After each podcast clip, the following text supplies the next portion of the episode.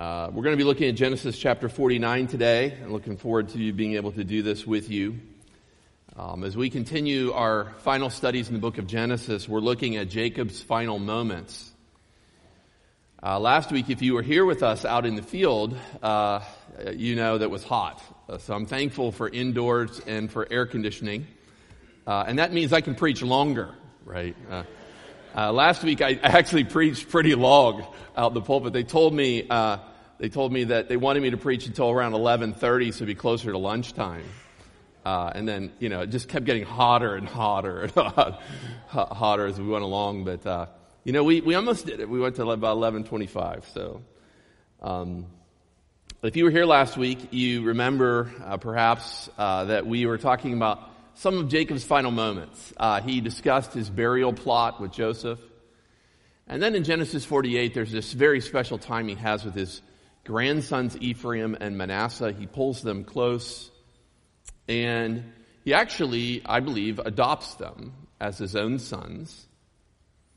And then he blesses them. And in his blessing, we learn something about God. God does not sometimes work according to human calculations.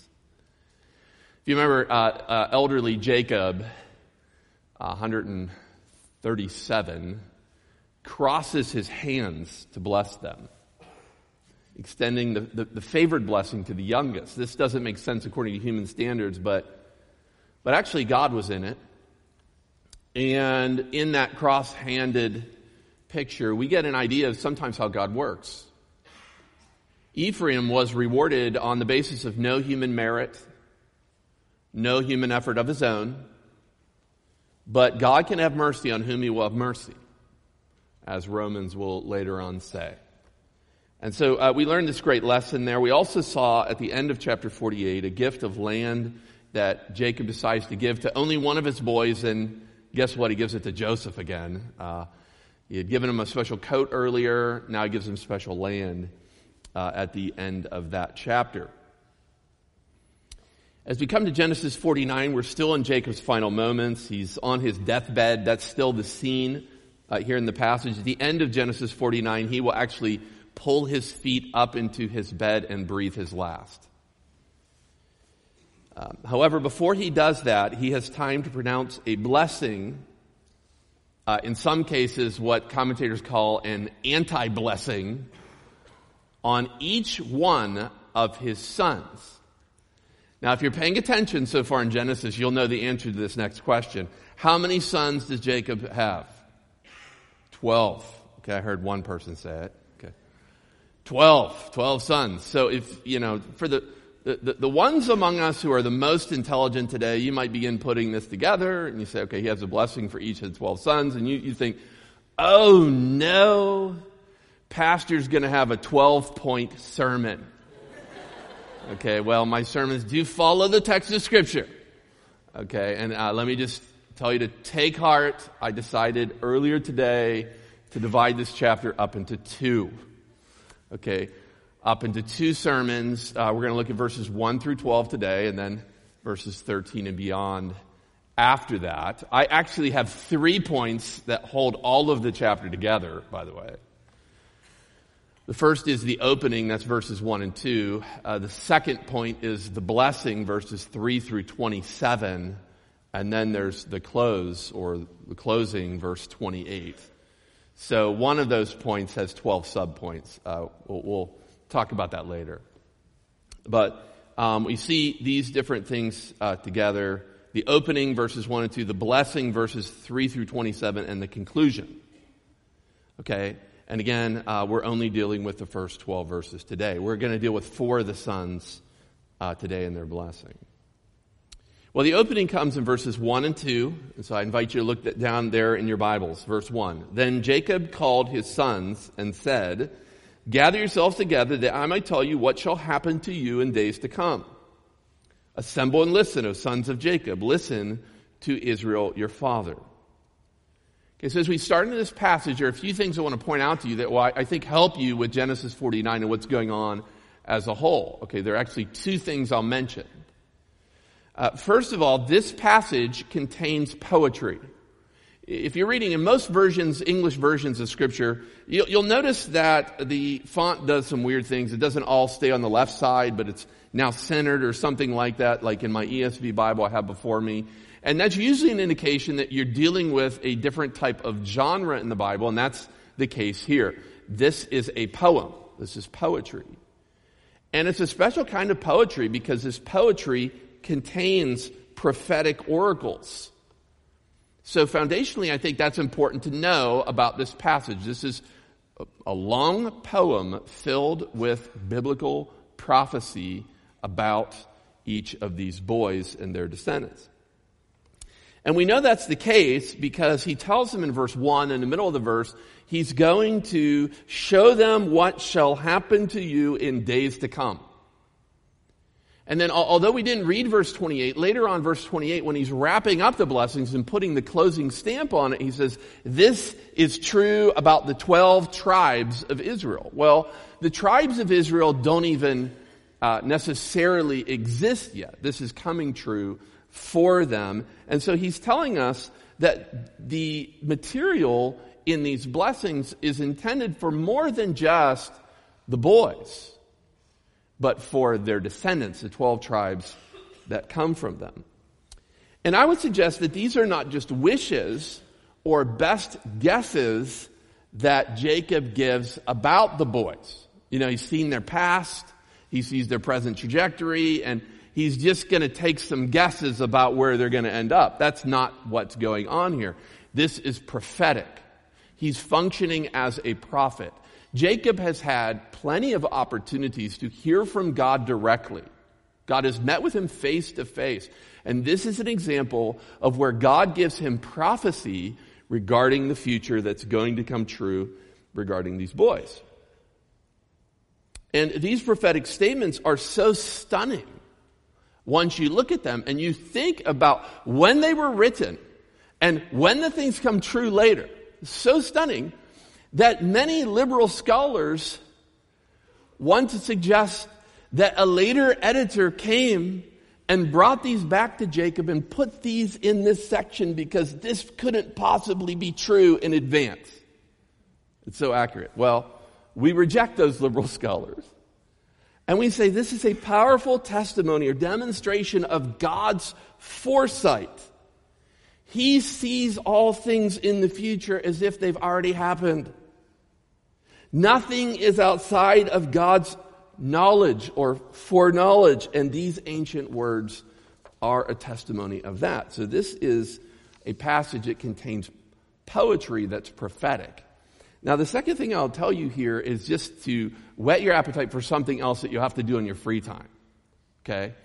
Um, this long poem, Genesis 49, verses 3 through 27, uh, is the first long poem in Genesis, and it is most similar in the biblical text to the, long, the last long poem in the Pentateuch, the first five books of the Bible. It's very similar to a long poem at the end of the book of Deuteronomy, in Deuteronomy chapter 33, verses 2 through 29.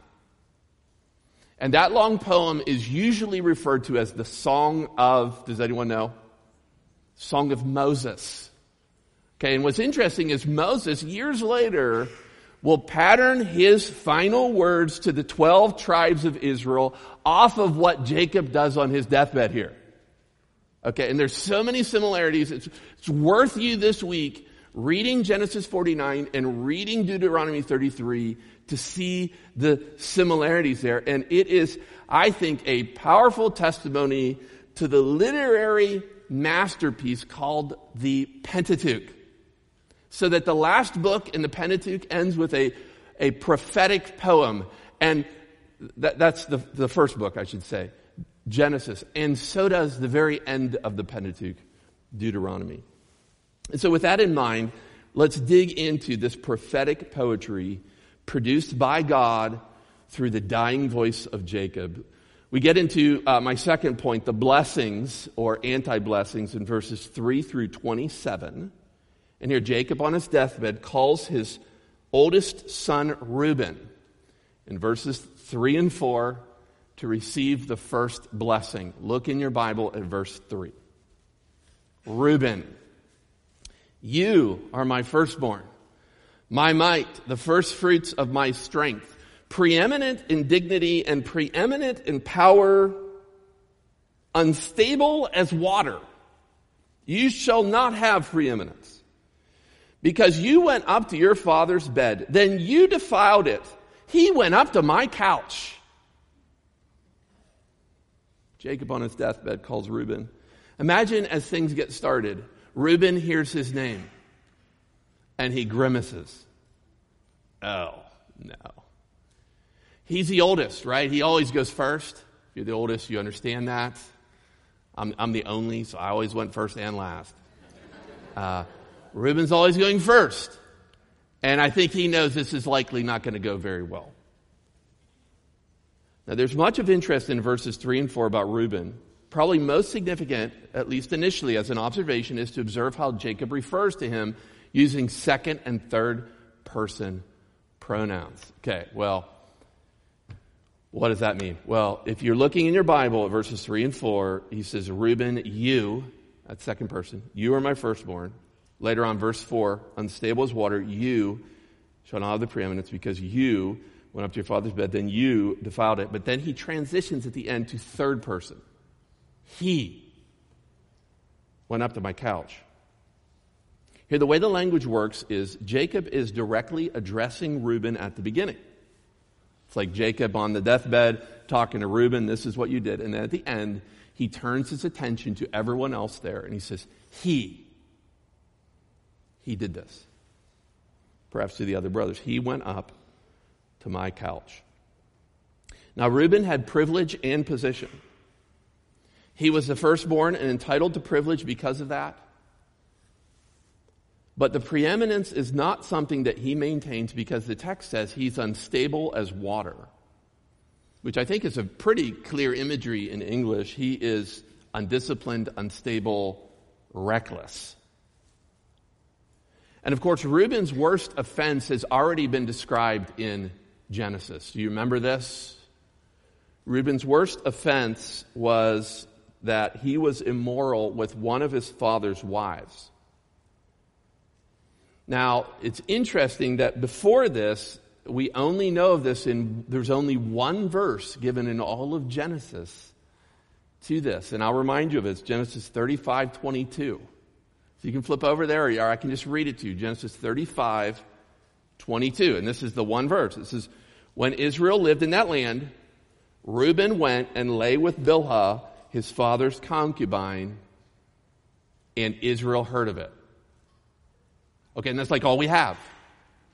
So you're just left, re- you know, thinking like, what in the world is going to happen? Israel heard about this. He's not going to let this go, I think, right? Well, until his deathbed. Years and years later, he comes back. And this is what I think Jacob is referring to when he says Reuben went up to his father's bed and couch. He was so undisciplined and reckless that he violated his father's marriage with Bilhah.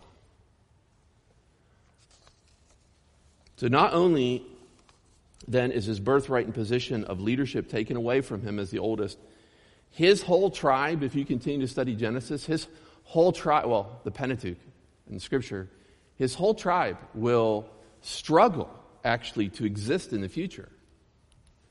Things will get so bad for Reuben that in Moses' song at the end of Deuteronomy, he feels compelled to intercede for Reuben's tribe that they would not completely disappear. So, Deuteronomy 33 and verse 6, uh, Moses said this about Reuben. He said, Let Reuben live and not die. Okay, of course, Reuben has already died by that time when Moses is talking. He's talking about the descendants of Reuben, his tribe. Let Reuben live and not die. He's praying to God that the whole tribe wouldn't be wiped out. Okay, so Reuben does continue to exist in some way or another. If, if you see uh, in your Bible, if you have a map, you'd see even Reuben does get some land. If you got a map of the 12 tribes of Israel and you, you notice uh, Reuben's spot east of the Jordan, it's not a very good spot because he's surrounded by enemies. But the tribe of Reuben, as you continue to read through Scripture, you'll, you'll never find anyone of significance coming from this tribe. There's not one judge, not one prophet, not one king, not one leader of Israel that will come from these people. Reuben is a story of privilege lost. Firstborn, all the advantages, strength, yet made a terrible sinful decision. Because of that, brought serious consequences. Before we move on, let me just put an appeal out to all of us as followers of Christ, but especially our young people. Young people, I want you to pay close attention to Reuben here and know that your privileges and gifts do not determine your destiny. Privileges and gifts do not determine your, your, destiny, but your priorities and your choices, personal individual choices, do. Do not put confidence in your looks, your gifts, your talents, or your own natural abilities. Whether it's your parents, your brains, your athletic talents, your fine arts abilities, all of those things by themselves count as nothing in the kingdom of God. Instead, young people, live for something greater. Greater than those things. Or live with those gifts and talents in line to pursue Christ, His kingdom, and righteousness as your highest goal. Some of our teenagers, for instance, you, you've been here for quite some time. You've been able to hear me preach for the last seven years. You heard me say things like this over and over and over and over again. Live for Christ as your highest goal. Do you want to live a life that matters? Center your choices and your priorities on Jesus Christ. Use all of your gifts and talents to serve Him with this life. That sets us up to look at the next two sons here. We move on to uh, guys I'll call partners in crime. Um, one commentator called them a pair of culprits. Uh, Simeon and Levi, verses 5 through 7. So Reuben's done. Okay, and then the next two come forward Simeon and Levi, wherever they are in the room, their names are called. They're going to come forward to the deathbed. And the very fact that they're, they're named together is probably an indication that it's not going to go very well for them either. Look at verse 5 through 7 here. Simeon and Levi are brothers. Weapons of violence are their swords. Let my soul come not into their counsel. O my glory, be not joined to their company. For in their anger they killed men. And in their willfulness they hamstrung oxen. Cursed be their anger, for it is fierce, and their wrath, for it is cruel. I will divide them in Jacob and scatter them in Israel. And one of the things that's interesting to me reading through these is it seems like some of the brothers get kind of ripped off uh, on the deathbed uh, situation here. But I know that's not true because God's inspired. Some of the brothers get like one verse later on. If you read ahead this week, you're like one of them's called like a strong donkey, and there's not much more called, talked about him. Other brothers get like five verses, more moments at the deathbed here. These two brothers uh, get no individual time to go together. But a few important things should be pointed out about Simeon and Levi. First, Jacob describes them as men of violence, anger, and wrath. Now, again, if you've been here as we've been going through Genesis, you probably know what this refers back to. This refers back to a time when they killed all the men of a city to avenge their sister Dinah. Remember that? The end of that chapter, after being confronted by Jacob, they asked, Shall, shall we allow them to treat our, our sister as a prostitute? So they're avenging Dinah. These were men of anarchy and not justice. And the undoing of these two men, Simeon and Levi, come in one moment, one decision where they brutally kill all the men of the city of Shechem because of the violent act of one man in that city.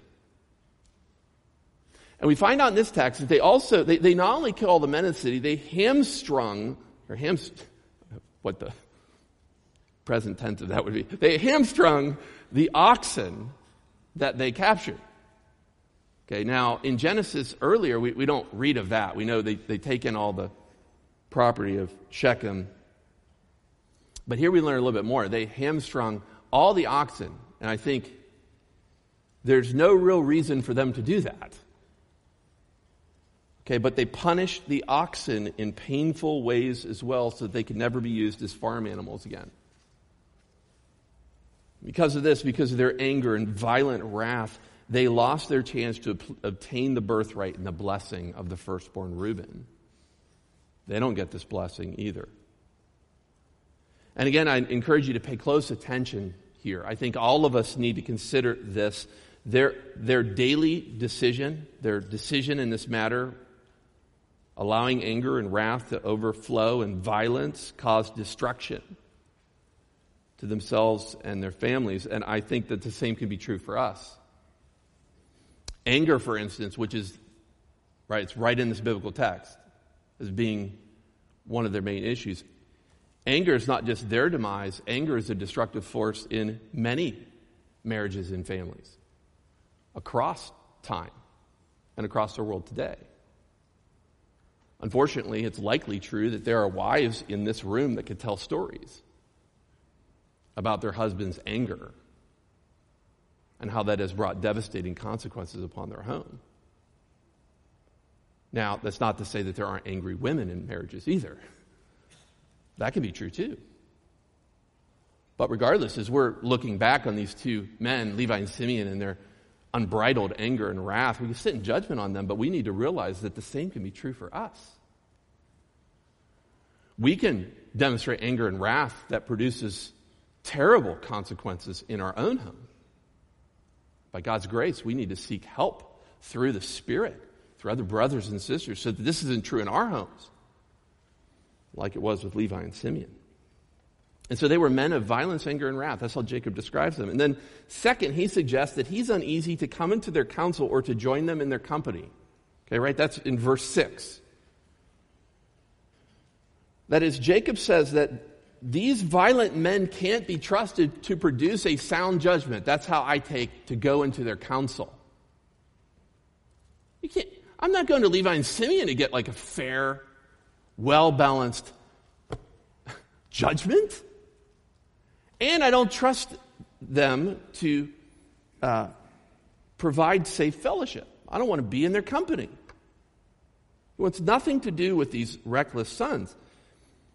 But then finally in verse 7, Jacob pronounces a, punishment that's very significant on them. And if you're looking at verse 7, uh, the way I would understand this is their judgment is twofold. One comes from Jacob himself. That's how I take the first part of verse 7. And then something from God himself in the second part of verse 7. So at the beginning of verse 7, Jacob pronounces a curse on their anger and wrath. Okay, so instead of getting a blessing, they get the opposite. They get a curse. And it's interesting, the word cursed here is the same word we saw earlier in Genesis with, with Noah cursing his grandson because of his son's action. Cursed be Canaan. You remember that? Cursed be Canaan. Here in this prophetic oracle, Jacob issues a significant curse on the anger and wrath of Levi and Simeon, and this will come with significant, lasting consequences on the boys. But then as you turn to verse 7, there, there's, uh, in the middle of verse 7, there is an interesting part here. It says, I will divide them in Jacob and scatter them in Israel. My personal perspective here is that that is from God himself. Of course, it all comes from God because prophetic oracle through Jacob, but this is about God himself. God himself will divide and scatter them without their own land.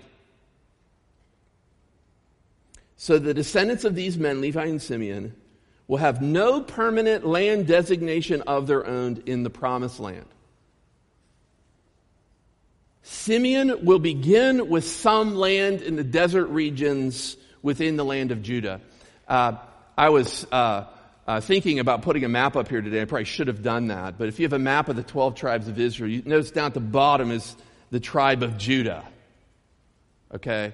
And Simeon's land is always pictured completely within the tribe of Judah. Okay, and depending on how people visualize that, they'll draw a circle, put Simeon, or some, some people even put like faint lines and write Simeon over it. And I think that's probably better. It won't take long until the tribe of Simeon becomes absorbed or assimilated completely into the people of Judah. So get this like, they get some land initially, but it's within Judah, and then eventually it just, everything mixes together, and there is really no remaining Simeon. One of the interesting things I saw this week in the book of Numbers, the book of Numbers is arranged around two censuses, one in Numbers 1, one in Numbers 26. Uh, Numbers chapter 1 through 25 is the tale of the first generation who leaves Israel, or who leaves Egypt. They're the Exodus generation. And in that first census in Numbers chapter 1, you read this about Simeon. You read that there were 59,300 men in the tribe of Simeon. But then in the next generation, Numbers chapter 26, there are only 22,200 men. And so within these one generation, you lose 37,000 men. Simeon's tribe will not maintain their unique family identity and their land. And then you learn about Levi here. Levi fares a little bit better because uh, future generations of Levi are faithful to God and stand against idolatry. There, there's a key point later on in the Pentateuch. When the children of Israel are they're engaging in a form of idolatry that includes terrible immorality as well, and a Levite puts it all to puts it all to rest. He stands up, he does something dramatic, and he stops it. I think partially because of that, the faithful actions of future generations to honor God uh, this curse over Levi turns into a little bit of a blessing. So that what we, we read about Levi later is that Levi does receive 48 cities. Tribe of Levi, they get 48 cities scattered throughout all of the other lands. And, probably the most significant blessing given to Levi and his tribe because of the faithful decisions of some of them is they become priests in the tabernacle and temple. Special servants of God. They have no land or inheritance, but the Lord is their inheritance. The descendants of Levi become much for God and reveal that sin does not have to define or damn us. God provides a way for later descendants of Levi to break free of the curse here. And if you know the rest of Scripture, you know the same is true for us. We're all under the curse of sin, but later on we find out that there is a way for us to break free from the curse of sin and death, and that is through Jesus Christ, our Lord. Well, that's what becomes of Levi and Simeon. Uh, the, the next brother and the last one we're going to look at today is uh, Judah, and he fares much better. Look in your Bible at verse 8. Judah, your brothers shall praise you. Your hand shall be on the neck of your enemies. Your father's sons shall bow down before you. Judah is a lion's cub. From the prey, my son, you've gone up. He stooped down. He crouched as a lion and as a lioness. Who dares rouse him? The scepter shall not depart from Judah, nor, nor, the ruler's staff from between his feet, until tribute comes to him, and to him shall be the obedience of the peoples binding the foal to the, the vine and his donkey colt to the choice vine. He has washed his garments in wine and his vesture, vesture in the blood of grapes. His eyes are darker than wine and his teeth whiter than milk. Okay, so for the rest of our time, we're going to look at this ancient prophecy because there's some very interesting stuff here about Judah. Judah ties with Joseph for the longest blessing statement in Genesis 49. Five verses here about Jacob. And it seems to me that in these verses, verses 8 through 12, Jacob portrays three qualities of Judah's line that are significant. The first quality is he or his line will be powerful, verses 8 and 9. Jacob describes Judah's future power as a people in verses 8 and 9. His, and he pictures this power as power like a victor and power as a lion. Okay, so those are the two images that he'll give here of Judah. Because Judah will be victorious over his enemies. If you see in verse 8, it says, Your hand shall be on the neck of your enemies. Because he will be victorious over his enemies, his brothers, the other tribes, will praise him and bow down before him as a ruler. Okay? So someone is going to come from Judah's line as a powerful ruler who will subvert the enemies of Israel, and the Israelite people will give honor and recognition to such a ruler. Okay? Now, this is true in some ways of a great king that will come and you can read about in the Old Testament scripture. A great king by the name of David, king of Israel. And there are actually different texts in the Bible that talk about the neck of the enemies of David. Think of one, Psalm 18 and verse 40, where David says that God gave him the neck of his enemies. David is a powerful victor, and this passage, I think, may in some ways refer to him.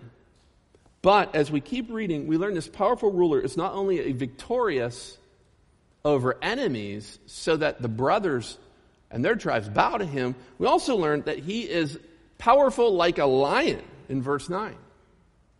Okay, verse 9 is really important, as I think it gives birth to this whole concept and imagery that later on the New Testament will develop the lion that comes from the tribe of who? Judah. Right? Now let's just think about this imagery for a second. Lions were fairly common in ancient Israel, and they were feared for their strength and ferocity. And Jacob says here that Judah's tribe will be like a young, strong lion who goes up, crouches, and stoops down after capturing its prey. And verse 9, I think there are a few ways we can take this. I do think in some ways he's talking about Judah's tribe as a people in the future. They will become the most prominent and significant tribe of the southern kingdom of Israel so that other countries won't even dare rouse Judah the tribe of Judah. But of course, it's also true that later on in the New Testament, the beloved apostle John, in the book of Revelation, receives a vision of one like a lion who comes from Judah's tribe. Who, if, if you're reading Revelation 5, he, who has conquered and who is worthy to take the scroll from God's right hand and open it. So, like, as I'm reading this part of the narrative in Jacob's ancient words of prophecy, you get to this point, and, I think we begin to realize that he's not just talking about Judah, the person. He's not necessarily even talking about just Judah, the tribe, or, or, or David as a king, but there's some future ruler, some, some person who will come from his line, who will accomplish these things. And that's where Jacob describes to us the dignity of this future ruler in verse 10. So we saw his power. He's like a victor, like a lion. But then we see the dignity, and the dignity is that assigned to a king. In verse 10, Jacob says that Judah has a scepter and a ruler's staff. Okay? And both of those picture royalty. Like, you know, the, the scepter and the royal staff of a king. And this line of Judah will possess these things until one day tribute comes to him and the obedience of the peoples. Now, when you come to this little phrase in verse 10, tribute comes to him, you come to probably one of the most difficult passages in all of Genesis to figure out. In fact, if you're reading in different English versions of Scripture, there are different ways that this has been taken by the translations to try to make sense out of what is going on here. Some uh, translations will say, until Shiloh comes, as if there's like some city here, and that, that could be a possibility. It's my least favorite way of looking at this. Another decent way of looking at this uh, is to translate it this that kingship will continue in Judah's line until, it could be translated this way, until he comes whose right it is. What right is it? The right to bear the scepter or the crown until He comes, the one comes whose right it is to bear the scepter or crown. Seems that Jacob is beginning to portray one descendant who will rise to rule over the nation with strength and dignity. But I like the ESV translation until tribute, that's honor or recognition, comes to him who? Judah's future ruler. The ruler that comes uh, to him. Kingship will continue until tribute comes to the one who has the right to rule. And I think the next little phrase helps us maybe even understand things a little bit better. It says uh, that the obedience of the people will all, peoples will also be given to him. Kingship will continue in Judah's line until one comes to whom the peoples will give obedience. The word peoples here is plural, and it likely means that Jacob sees not only Jacob's brothers, Jacob's sons, and their descendants bowing, but also foreign nations. Okay, and so with this passage, I think Jewish expectation of a future Messiah will begin to grow. The Jews foresaw that the Messiah would be one who would rule not only over Israel, but over the whole world. The peoples will obey him. And the Jewish people came to realize that their powerful Messiah, who would set up a kingdom over all of Israel and over the whole world, uh, would come out from the tribe of Judah. And if you've been paying attention today at all, you, you realize, I think you begin to realize who I think that this is talking about. This is talking about Jesus. Jesus, who came in human form as a descendant of Judah, then is given a royal scepter and it will never depart from him. Yet I think this part of the prophetic blessing in verse 10, if I were marking in my Bible, which I do a lot, and by, you know, by me talking about myself, I'm encouraging you to do so. Uh, if I'm marking my Bible along these, next to these two little phrases at the end of verse 10, until tribute comes to him, uh, and to him shall be the obedience of the people, I would write one word. I'd write millennium. The millennial kingdom. I don't think those things have been fulfilled yet concerning Christ. During Jesus' first coming, he came and died in our place on the cross he rose again by the power of the Holy Spirit and he went to heaven to be with God at his right hand. And I don't think that these things have been clearly fulfilled yet. But the scriptures also speak of a time in the future when Jesus returns and he sets up a kingdom over Israel and the whole world. I like how one man described this. He said it this way. He says, uh, verse 10 is ultimately a reference to the second coming when the Messiah will come to rule the earth. The word peoples is plural and therefore a reference to the non Jewish nations or Gentiles. The Gentiles will obey Christ's messianic rule in the millennial kingdom. That is, I think the end of verse 10 is speaking of a future day when all nations will submit to Jesus, the lion of the tribe of Judah. But then he continues to describe in verses 11 and 12. So just, it gets a little bit easier. Thank you for digging in there, but a little bit easier to understand in verses 11 and 12 when he describes him not only as powerful, not only as having the dignity of a king with all people submitting to him, but he describes him as prosperous.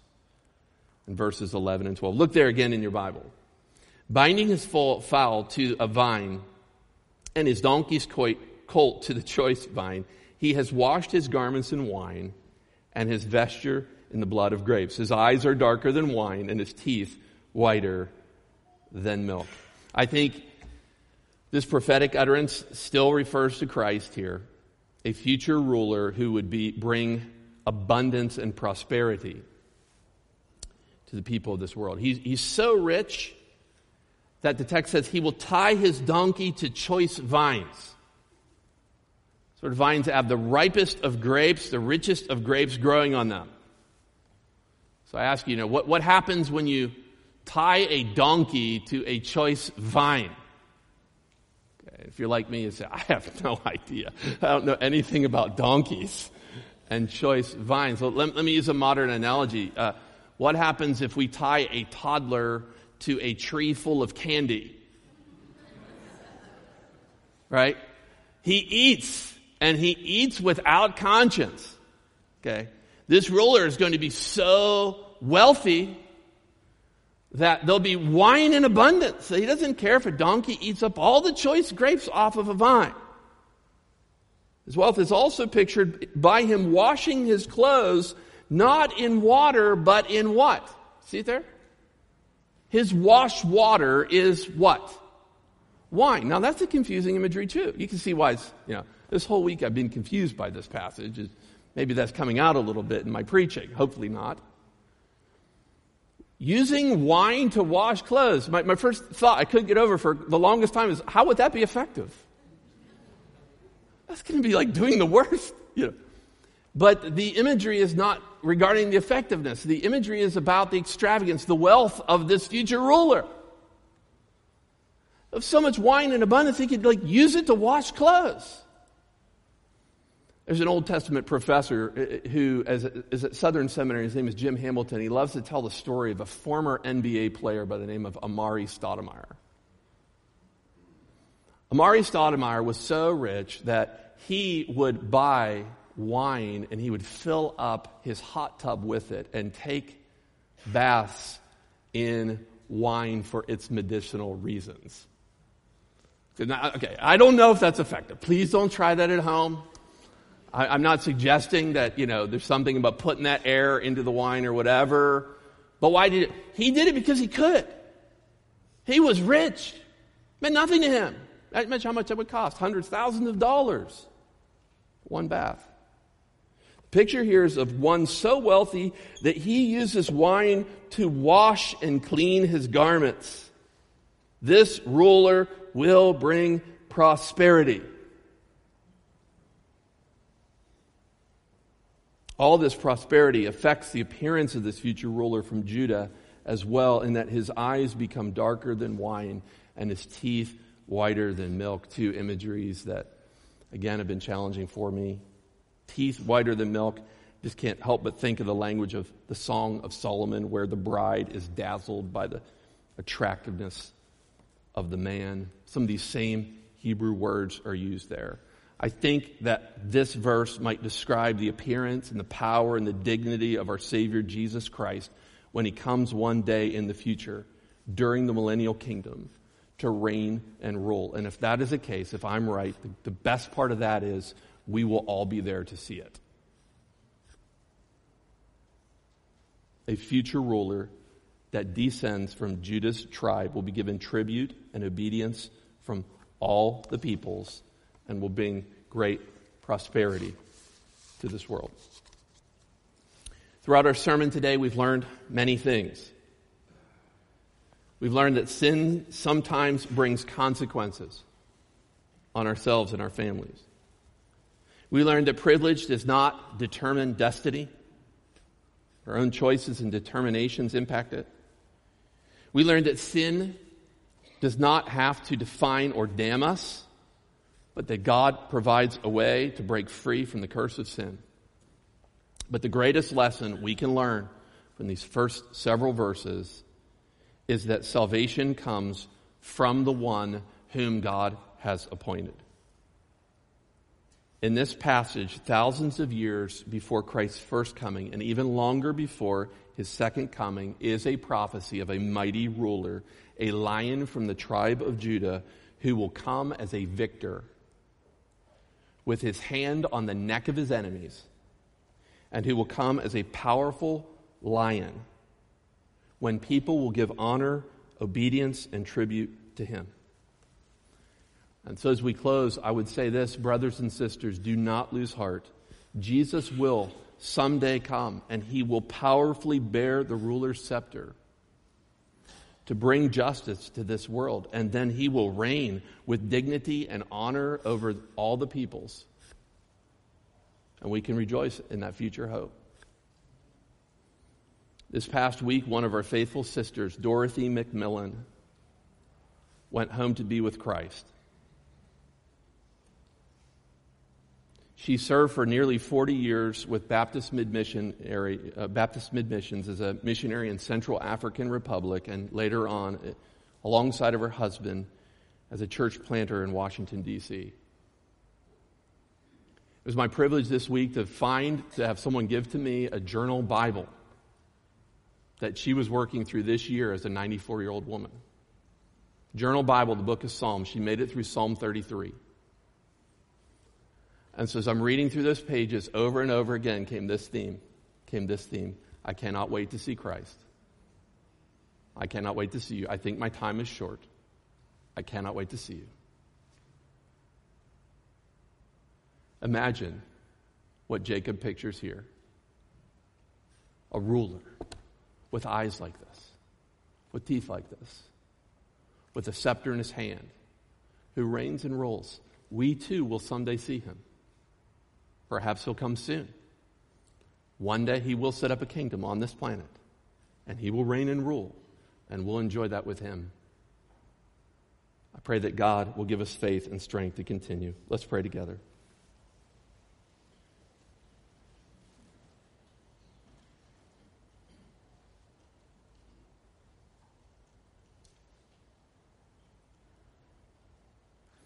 Father, one day we will see our powerful victor. We will see the powerful lion.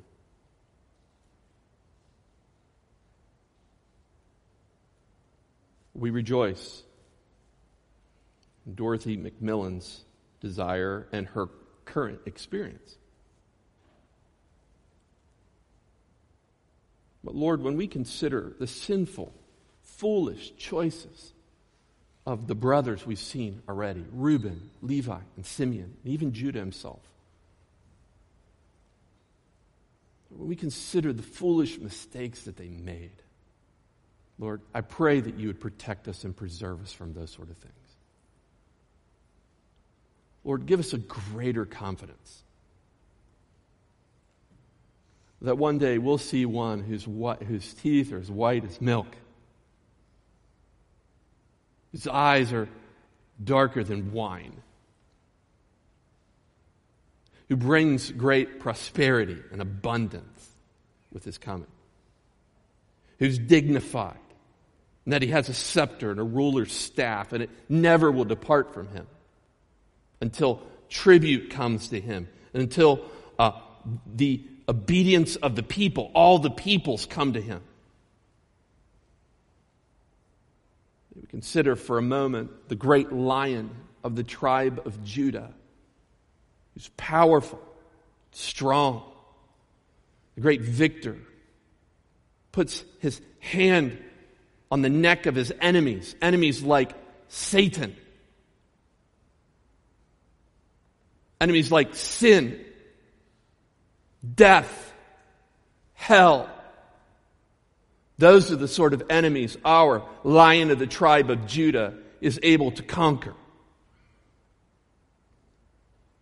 Or we just read through these things in Genesis 49. We, we hear the same preacher we hear every week, and we, we tend not to think of it very much, but Lord, give us a greater, a greater view of this ruler who's going to come so that all the peoples will obey. Lord, help us not live for our own selfish desires. Lord, help us say no to the anger that we talked about here today. Help us say no to our own besetting sins and failures, things like the lust of Reuben. Help us say no to these things and say yes to our lion, the tribe of Judah. Lord, help our young people Help our young people to consider the gifts and the abilities, perhaps the privilege that you've given to them. Lord, help them make wise decisions with their future so that Christ would be the center, the very center of their aspirations, goals, and dreams. Use their gifts for Him.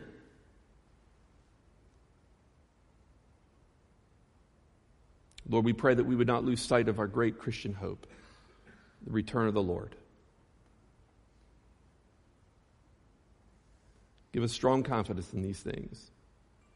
that enables us in our own trials. In Jesus' name we pray. Amen.